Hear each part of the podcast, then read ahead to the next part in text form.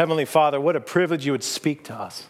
And I pray that your word would come with this sort of hope and clarity, and, and, and this text would just infuse joy in us. That we wouldn't come to it like any other book, no matter how influential or helpful that book is. We wouldn't come just as ink on a page, but what it really is, you're living an active word. And the God, the truths that we hear would sink down into our hearts, that through the work of the Spirit, you might open our eyes and open our ears and open our minds, but that it might lodge in our hearts. We would kind of have the, the, the sort of resilient hope that a text like this can give us. What we ask more than anything else, what we ask every single week as we gather, whether people are close to you or far away, God, whether they've walked with you for decades or they somehow ended up here this morning and they're not even sure how they came in. But what every single person needs most is to leave this time more impressed more convinced, more confident, more hopeful in the work that Jesus alone has done and that he promises to bring to completion. So we ask, Holy Spirit, you would lift him high, that you might draw our hearts after him. In Jesus' name we pray. Amen. Um, I, am a hymn guy. I love, I love hymns, kind of the longer songs with all the, the verses. I don't care if they're old hymns, uh, new hymns, as long as they're, they're biblically saturated. And I find that hymns are some of the, the densest, uh, theologically rich songs. Um, Probably my favorite hymn writer is um, a guy named Isaac Watts. He was challenged by his dad when he was really young that he, he was like, I don't like the music in our church. I don't like the songs. It feels like our hearts aren't connected. so his dad actually challenged him and said, Well, if you don't like it, then write some new hymns that we can sing. And that began his career of hymn writing. He's probably one of the most prolific hymn writers. Hymns like, like this When I survey the wondrous cross. Oh, it's a good one, which the Prince of Glory died. I mean, just an incredible, incredible hymn. Alas, and did my Savior bleed? I love, listen to this hymn title. This is partly what I love about hymns, is the only place you get this in contemporary Christian music is if you're doing a hymn or you're listening to like Christian rap music. Then you get like this sort of density to your theological statements. Listen to this hymn title Show pity, O Lord, O Lord, forgive, let a repenting rebel live. And that's a great title. He's most well known, though. There's one hymn he wrote that, that the majority of people have heard and have likely sung. It's based on Psalm 98.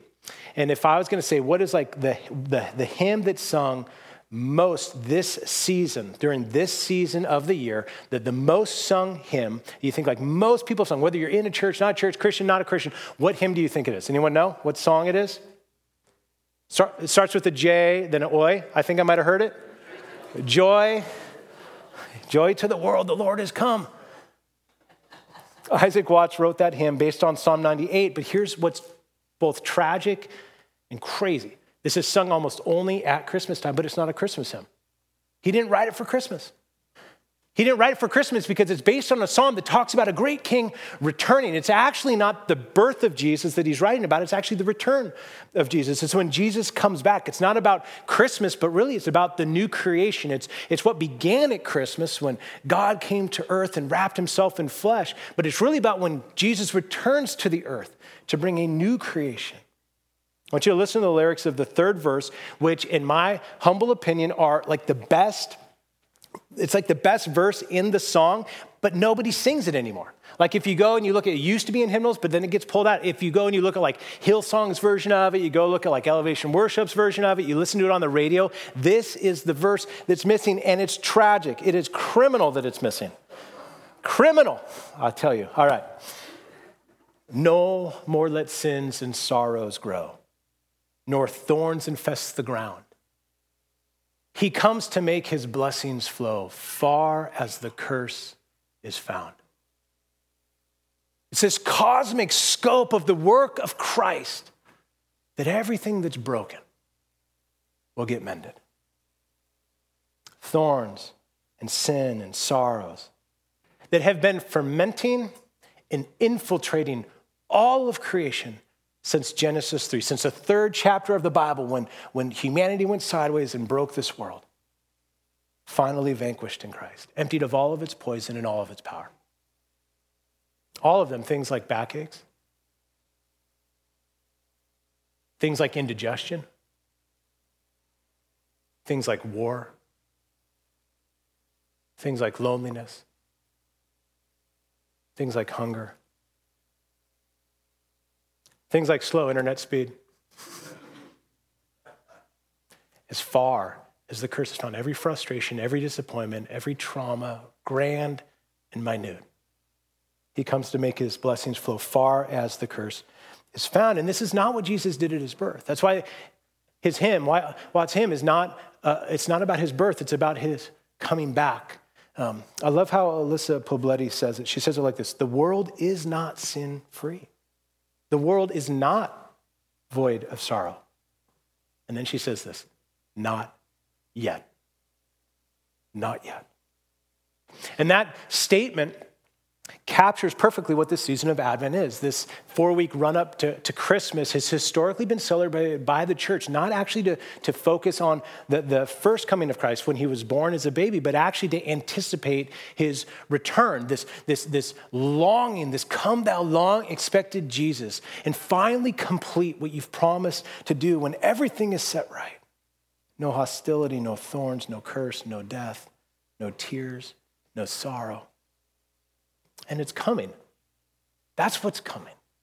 Revelation 21, we're going to look at uh, the second to last chapter of the Bible. We're going, to, we're going to look at the end, and what we're going to see is a glorious preview of the not yet that we can anticipate. We're going to look at three things. Everything sad will stop. The best is yet to come, and it is God guaranteed. Everything sad will stop, the best is yet to come, and it is guaranteed by God. If you're able to stand for the reading of God's word, would you stand with me?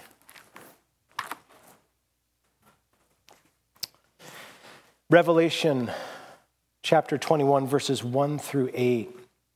This is God's flawless, wonderful, hope producing word. Then I saw a new heaven and a new earth, for the first heaven and the first earth had passed away, and the sea was no more. And I saw the holy city, New Jerusalem, coming down out of heaven from God, prepared as a bride adorned for her husband. And I heard a loud voice from the throne saying, Behold, the dwelling place of God is with man, and he will dwell with them, and they will be his people, and God himself will be with them as their God.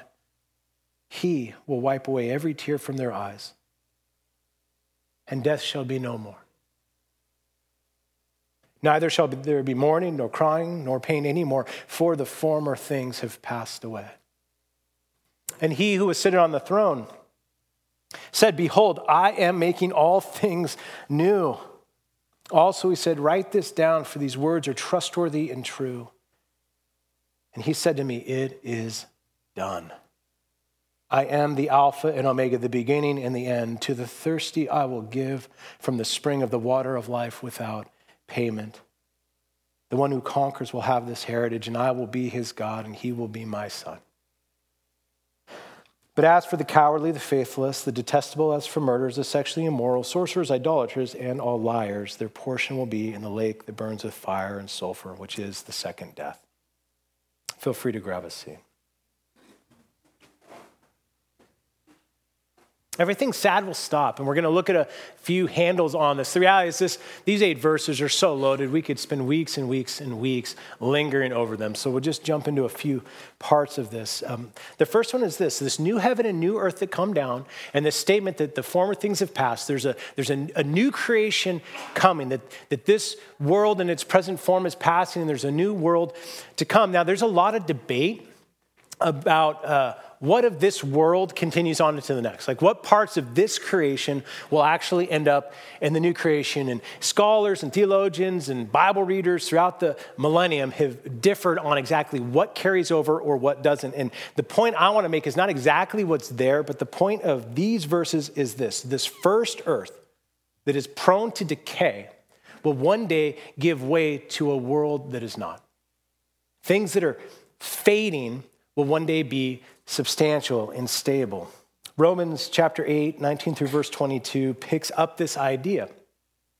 For the creation, not, not just us, not just humans, the creation waits with eager longing for the revealing of the sons of God. For the creation was subjected to futility, not willingly, but because of him who subjected it This is talking about the third chapter of the Bible. God creates, He speaks this beautiful, perfect paradise into the world. And, and you had humanity there with no animosity, no fighting, no anger, no hurt, no sorrow, no discomfort, no, no getting up in the middle of the night because you can't sleep through. None, none of that. It was none of it. And then the third chapter comes, and what you see is humanity rebel from God. And what they didn't just do was break the relationship between themselves and God or break the relationship between each other, but actually break creation. And so it's groaning but it's doing so in hope that the creation itself, verse 21, will be set free from its bondage to corruption and obtain the freedom of the glory of the children of God. For we know that the whole creation has been groaning together in the pains of childbirth until now. And you could maybe you could put on that, you could say, like, okay, creation's groaning and we see plagues and famines and, and pestilence and volcanoes erupting, or, or maybe you put like this is climate change and all different things. I like when I think of this and I think about how this world is prone to decay, I think of guacamole. That's what I, that's what I like uh, to think of. Is I think about guacamole, which is one of the greatest gifts God's ever given us. Anyone? I mean, I praise God for the day when we made enough money when you went to get like tacos, you didn't have to say like, can I get the guacamole or not? It's like, give me a double portion, please. So I love, I love guacamole. I'm a middle-aged man. It doesn't love me as much anymore, but I still love guacamole. But here's the thing, it is prone to decay. Oh, you can make the best bowl of guacamole ever. But if, if you don't treat it just right, kit gloves, it turns brown like that. It just starts to oxidize so quickly. And no matter what you do, you can't preserve it. Like you just can't keep it. It's not good. Day after, two days after. Who wants to eat three week old guacamole? Anyone? It is crying out. The guacamole is crying out in the pains of labor until it doesn't turn brown, until it doesn't get oxidized. What I love about that is that if God cares that much about the oxidization of guacamole, something so small, how much more does he care about the big stuff? The really important stuff, the stuff that really matters. And this new heaven and new earth, saying all of it from the, the smallest little thing to the grandest, he comes to make his blessings flow as far as the curse is found. I'll give you another example of this. My wife and I, Katie, we've been talking about getting tattoos for like 20 something years. Still haven't done it. Likely won't. You know, we keep watching these tattoo shows and like the fails, and we're like, oh man, you know, we're like, okay, we're in. And then you see the fail, and it's like, no, we're not doing it. I don't want, I don't want that. But I know for certain the kind of tattoo my wife would get. If she gets a tattoo, here's the very first one she gets right on the inside of her arm. She's gonna, it's like fine, like black, fine line, black with cursive, just this word grace. It'll come up, kind of form like a stem, and then it is finely drawn rose all the little petals. But here's the thing that will not be on that tattoo there will be no thorns because it's a picture of the new creation. See, thorns are there to protect the, the plant from getting ravaged. Thorns are there to do self protection because we're in a hostile world. And I don't know if this is true, but I like to think it is. Every time I prune the roses and get stabbed by them, that in the new creation, we'll have roses without thorns. Oh, he comes to make his blessings flow as far as the curse is found. That's the new heavens, that's the new earth. We have this really interesting statement. There's a series of these things that pass away. One of the things that passes away, we see it here at the very end of verse one. It's this little phrase, and the sea was no more. Now, to, to understand what that means, you got to understand what the sea represented in at this time. The sea was a place of evil. Was a place where evil emerged. It was a place of chaos. It was a place that was uncontrollable. It was a place at any moment could, could yield its, its, its power to corrupt and to break and to cause harm. Something about it's mind blowing to me that COVID, the first time we heard about COVID was three years ago. It just blew me away. You know, COVID 19. And I was thinking about this, and this isn't about like, well, you think about vaccines and masks and all these different things, but the, but the impact that it had into our world, it came out the microscopic, something you can't even see. Just all of a sudden, the entire world is thrown into chaos. And you think about all the impacts of this, the dominoes that got sent in motion that we will be living with in some ways for decades. You think about kids and being locked down and on, on screens and not around friends and just the educational pit stop that it took. You think about all the lost time with, with, with just, just other human beings and all the toll that that took on people's um, just mental well being. You just think about supply chains. I mean, it's just stunning. You think about the supply chain issues. I think about this every time I drive down Iowa Street with where all the car dealerships are, and you drive by, particularly the Honda dealership, and there's like three cars on it. It's a car dealership because you can't get a computer chip. I don't want to talk about policy and all that. I just said it's, it's, it's, the, it's the sea. It's the, the chaos of that which is almost uncontrollable, just shows up. And, and this is seen in the new creation. That'll never happen again.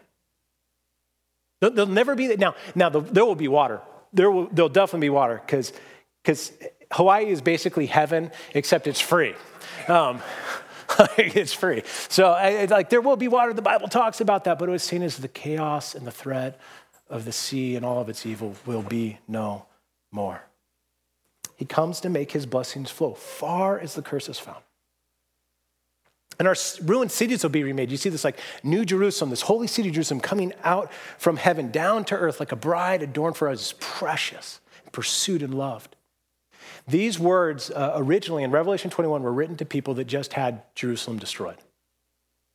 The, the center of their worship, the center of their not just religious life, their social life, their civic life, their, their, their tradition, everything had just been destroyed. Imagine the kind of comfort that these words brought in, that the, this, the new city, the thing that you loved, will one day be restored to you, but better. C.S. Lewis, in his um, series, The Chronicles of Narnia, with this mythic retelling of the storyline of the Bible and good and evil, and eventually it ends with really what is his kind of colorful way of talking about Revelation 21 and 22, this new creation. In his book, The Last Battle, it shows this scene. The, the last scene, I believe, is this vivid picture of the new heavens and new earth. And in the final scene of the book, all the main characters, that some had given their, their they lost their lives in the great battles and the wars. They, they, they'd, they'd been on so many challenging adventures, faced so much adversity, and they're finally entering into the new heavens and the new earth, and they're telling jokes with each other. They're saying, Oh my goodness, you're here too. And they're reconnecting with old friends and they're, they're laughing, they're celebrating, there's just amazement. And then Lewis actually draws attention to, to this incredible picture. It's not just that the people are restored, but it's actually all the good places are restored to. They begin to see all the, the homes that were destroyed. They see the places that were wrecked, and they see them in the new creation, but back better. And there's this little line. I've read this series multiple times, and I hadn't seen this until this last year when I was rereading it. It has this, this, this line that says this as they're stunned at seeing all of these old places, all these old things back but better. And there's this line that says, No good thing is destroyed. Not a single thing. What's going to be in the new creation, how that's all, I don't, I don't know, but I know this no good thing will be lacking. That God will bring it all back. Everything, everything this sin soaked and sin sick world takes, you get back but you get it back better. Again, that's why, that's why I love this verse from Watts. He comes to make his blessings flow far as the curse is found. And then it goes on in this text and it gets very personal. He will wipe away every tear from their eyes. And every parent knows this in the moments when they actually feel slightly rested and they're not angry or tired or hurting, but when your baby begins to cry and in the middle of the night you go in to their nursery or they're in a bassinet next to you or wherever they are and you hear them crying out of so much distress whatever it is that's troubling them and you reach down with your hand and you put your hand on his or her back and begin to rub or to comfort. And then at some point you pick this child up and put her in your arms I remember the very first time I got to do this for one of my children, my oldest daughter, Emma. I remember being in the hospital the very first night, and she begins to cry. And you know that, that newborn cry, which, and, and I praise God for two, th- well, for one thing, really, that they're too small to make it super, super loud. I mean, imagine if they were a five year old doing that, but they, but, they, but they cry with their lungs, and then they get that little chatter. And you know, they just, they, there's like the newborn baby cry chatter. I remember holding Emma and I just begin to, to bounce her and I begin to sing an Isaac Watts hymn over her. And I say, It's okay. And there's this, this thing that happens, not always, but, but you praise God when it does, is that your little baby girl, she takes a big breath and then another, and then just exhales, and her body just rests. You put her up on your shoulder, and she falls asleep, and you take your thumb and you wipe the tears off her cheek. God promises to do that. He says, You're not alone. You're not unseen. Your tears matter. I'm, it's not that they don't matter, but I'm, I'm going to say they, they can be done now. Because there's nothing to hurt you, nothing to harm you, nothing to scare you, nothing to wreck ever again. And the text says the reason is because He will be with us. We'll be like sons and daughters to Him. No estrangement, no wondering if anyone cares. Just God saying, I'm here now. It's okay. He comes to make his blessings flow far as the curse is found. And it's not that he just removes the tears, he actually removes permanently everything that would ever cause the tears. He will wipe away every tear from their eyes, verse 4, and death shall be no more. Just let that settle on you for a minute. Death shall be no more. I drive by, I drive on Lakeway every day, and I drive by the cemetery that's over there, and it's like that ground will be reclaimed for life in the new creation. Not just to remember the people that we've lost. God will reclaim that place and say, This place is unnecessary in the world to come. No goodbyes, no memorial services, no funerals. Thinking about this a lot where there's a, a new commercial out by Fred Meyer, um, one of these animated commercials, this commercial that's come out this holiday season, and it is my least favorite commercial. And if you were part of creating it, I'm sorry, but, it, but I, I dislike it thoroughly. And, and I, I, hate all commercials. That's why we have DVRs now, so we don't have to watch commercials. But, but this commercial, it's a scene of this, this elderly guy, and he's in his kitchen, and he's got like this white stubble beard. It looks like he hasn't shaved maybe in a week, and he's surrounded by pots and pans and things to cook. And it's, it's, it's supposed to be very sweet, and I'm sure it is, and I'm sure it's heartwarming and all these things. But he's around all these things to cook, and he's in the kitchen, and he just looks sad, and he's opening up the, the recipe book, and he sees his wife's handwriting, and then you get this flashback moment moment to like when they met.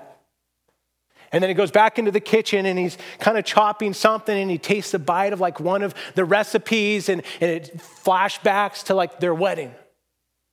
And then it shows like their life together and it shows them having kids. And, and then at the end of the scene, his granddaughter comes in who looks just like his wife and kind of gives him a hug and they, they connect. But the thing I hate about the commercial is his wife isn't there.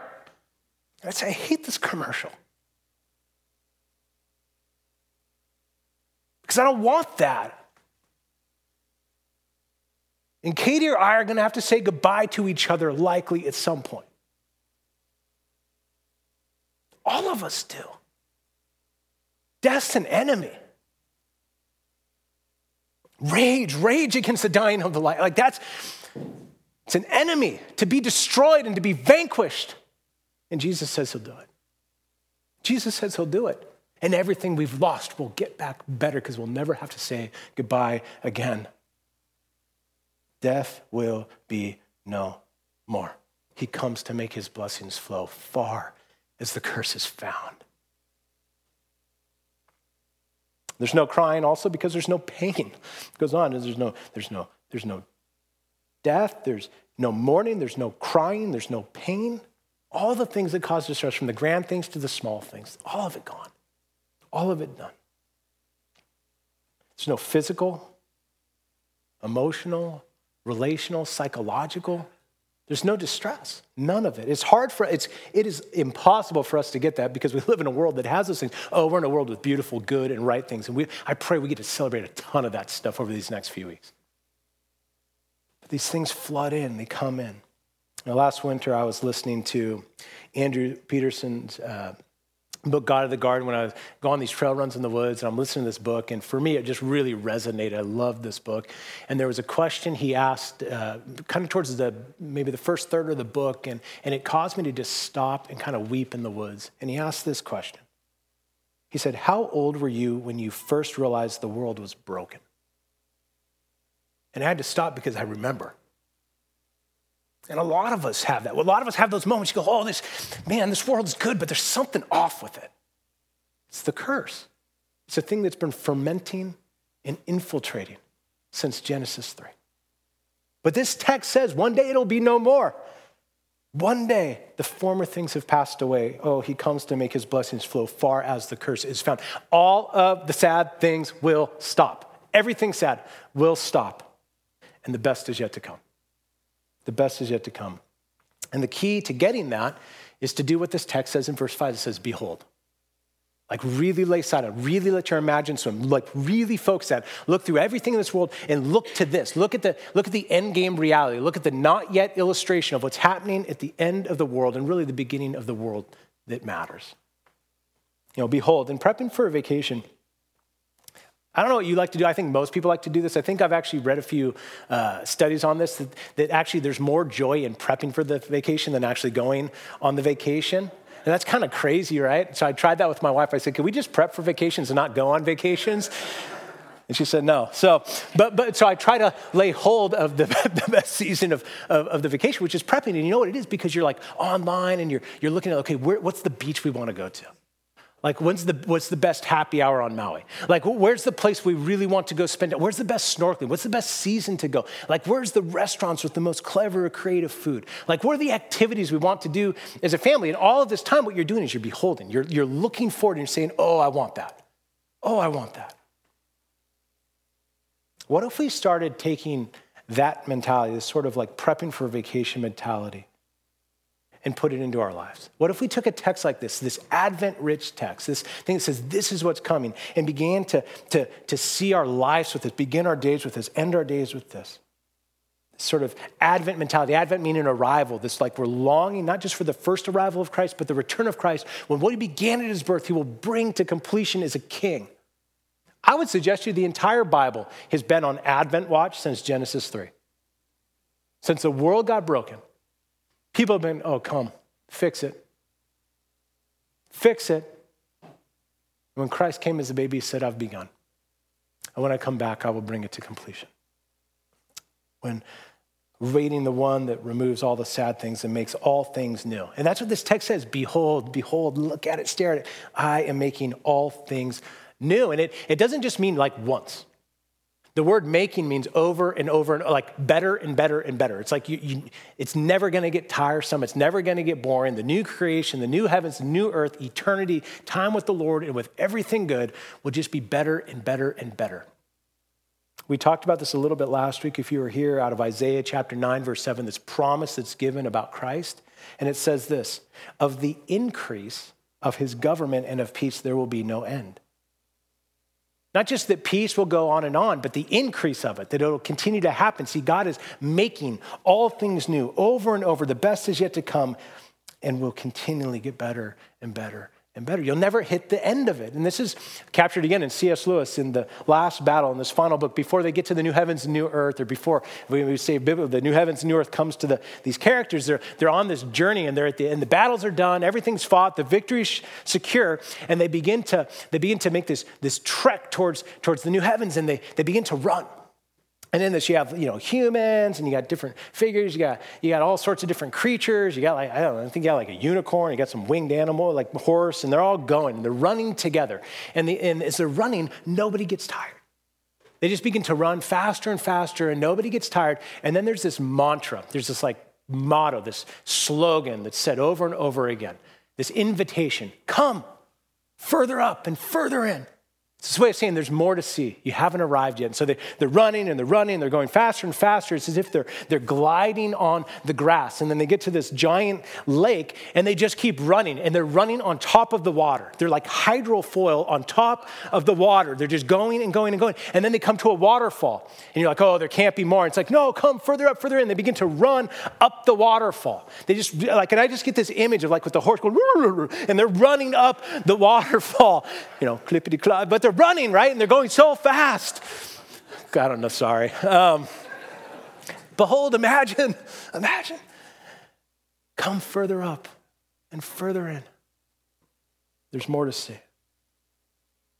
C.S. Lewis, I'll, I'll, quote him here from the last battle, and it references this lion, this, this figure Aslan, who's like this Christ like figure, and here they're in the new creation. And, and, and this is what happens after Revelation 21 and 22.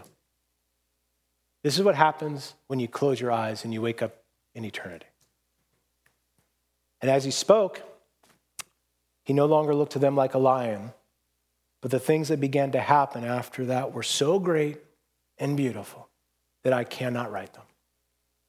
And for us, this is the end of all the stories, and we can most truly say that they all lived happily ever after. But for them, it was only the beginning of the real story.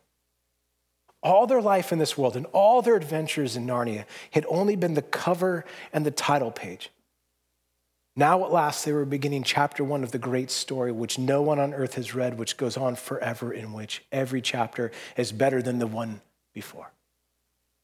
Come further up and further, and oh, he comes to make his blessings flow far as the curse is found. I love the way Scott Sauls says if we take this kind of poetic imagery, just put it on the ground, this is God's promise to you in Christ in the new creation. There is coming a day when we, his beloved children, by faith, will feel younger, stronger, smarter, faster, happier, and more rested, tended to, and full hearted than we can even dream about currently. Our work will be fulfilling, even fun. Our play will be epic and unending. Our connection with God and each other will be a deep source of joy and fulfillment. Honesty will be effortless. Love will be the norm. Just imagine that. Like, what was the heyday of your life physically? That's nothing compared to what's coming. It's the moment in relationships that were some, you just had that stretch. It was like, wow, things are good. That would be nothing compared to what's coming. He comes to make his blessings flow far as the curse is found. And the reality is, this matters now. This isn't just, uh, okay, one day, one day this is going to happen. No, this, this matters now. In a world of, of infertility and of hunger and drought and war, a national fracture. It matters in a world of marital and relational disunity and dissonance. It matters in a world where kids sometimes grow up and wander away. It matters in a world with Parkinson's. It matters. Remember what Alyssa Poblete said? The world is not sin free. The world is not void of sorrow. Not yet. Would you, would you say those last two words with me? Not yet. We'll do it one more time. Not yet. See, that's a defiance to the brokenness right now because of the beauty that's coming. Oh, and it's, it's coming. And the more that we, we get this image in front of us, I mean, the people at this time, like I said, their city was ruined, but they were facing great persecution. There was a lot of reasons to give up hope and live discouraged. And God spoke into their condition, and He speaks into your circumstances, whatever they are. They might be wonderful right now, but there's always the threat. He says, Oh, one day the threat will be gone. He comes to make His blessings flow far as the curse is found. Everything sad will stop. The best is yet to come, and it is absolutely guaranteed. Let me read the verses again. And he who was seated on the throne said, Behold, I am making all things new. Also, he said, Write this down, for these words are trustworthy and true. And he said to me, It is done. I am the Alpha and Omega, the beginning and the end. To the thirsty, I will give from the springs of the water of life without payment. I mean, the whole text says, I'm going to do this. I'm going to wipe away the tears. I'm going to be the God who's with you. I'm going to reclaim you as sons and daughters. I'm going to bring a new creation. I'm going to bring a, a, a holy city adorned like a bride. I will do it. It will be finished. And then this beautiful offer, and this is who it's invited. This is who gets to come. This is who in this room gets to come. Listen to this line To the thirsty, I will give from the spring of the water of life without payment. This is used in the Bible multiple times as the invitation to salvation. This is the invitation to believe, to lay hold of the promises in here, but to do so with empty hands. You bring nothing to it. You bring nothing. You bring nothing. I bring nothing to it except need and thirst. He says, Oh, if you'll come, I'll let you feast. I'll let you feast. God offers this salvation without cost to anyone that will receive it. Last Christmas, one of my buddies, uh, he texted me uh, along with uh, five other really good friends, and he was like, I want to take you guys all out for Christmas. I love you guys. I want to spend some time together. We're going to go to Seattle. I'm going to take you to my favorite steak restaurant, and I want you to order anything you want. Want you eat and drink anything you want with no regard to price. And then we're going to go to a Kraken game, and we're going to go watch the Kraken play. I got, uh, I guess there was six of us total. There's four seats, kind of center ice up top, looking down, and then there's two seats behind the goal. And what we'll do is we'll rotate through the, the periods, and, and he says, are, "Are you interested?" I'm like, "Yes." I am very interested. So, so we go down to this steak place, and it was literally like, just get whatever you want. You know, orders tons of apps, all this stuff. And it's like, if any of you ordered the chicken, you grab one of the steak knives. If any of you ordered the chicken, I'll stab you. You know. It was like, you know, get the Wagyu beef sampler. Get what, what you know, if, if you're into bourbon, get whatever bourbon. If you want a Diet Coke, I don't know, get 12 of them. Like, but, but it was uh, get whatever you want, save room for dessert. And we sat there and we feasted. And when that bill came, we all went to the bathroom and he paid for it. and we went over to CenturyLink and it used to be Key Arena. The last time I'd been there was watching the Sonics play. And you want to know where the curse is? The fact that the Sonics got stolen from our city. Oklahoma will not be in the new heavens and new earth. That is not one of the places that gets to be here. But man, we're there. And if you haven't been to one of these games, I mean, you don't even need to like hockey. I mean, just the pregame alone was stunning. The lights, the music, the, everything they did was crazy. And then sitting down, you know, two rows up behind the goal, with, oh, it was phenomenal. And it cost me nothing. It cost my buddy quite a bit. it was really expensive.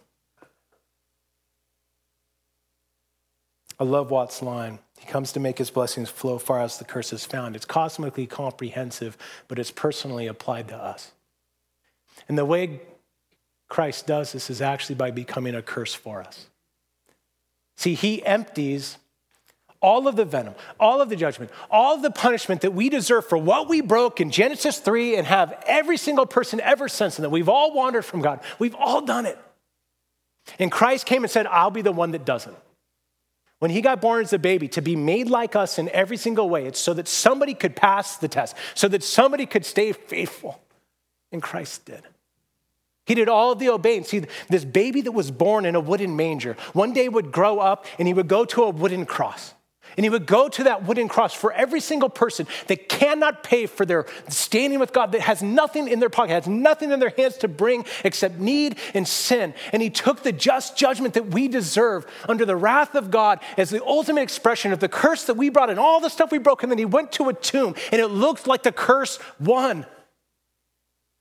But three days later, he rose from the dead triumphantly, saying, No, no, no. It just, I love the line from John Owen. It says, when, when death stung Christ, it stung itself to death.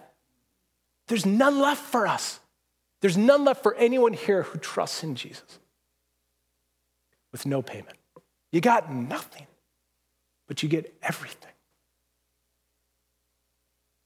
Oh, he comes to make his blessings flow far as the curse is found. And anyone can get in on this. You just say you need it. I read verse 8 there at the beginning. Um, I'll read it again. It's got to feel like the most non Christmas verse you've ever heard in your life. But as for the cowardly, the faithless, the like that's not on the Hallmark card greeting. When you were doing your family cards, this is probably not the verse that you put on there. But why it's so helpful is what it's saying is there's a new creation coming that's not broken, and no one will be able to break it again. See, Revelation 21 and 22, the last two chapters of the Bible, in many ways mirror the first two chapters of the Bible. But in those chapters, God had created, in the very beginning, He created a perfect world, a, a, a flawless paradise of beautiful relationships and unfettered time with God. But then chapter three comes and we messed it up. But there's no chapter after 22. There's no messing it up after Christ comes back. No one will be able to mess it up again. He comes to make his blessings flow, far as the curse is found. All the sad things gone, the best stuff to come. God guarantees it, and it will never get broken again. As Alyssa Poblete said, the world is not sin free. The world is not void of sorrow. Help me out with this. Not yet. Let's pray.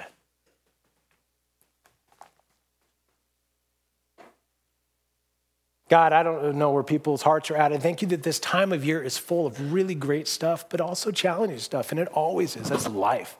That's life post Genesis 3 and pre Revelation 21.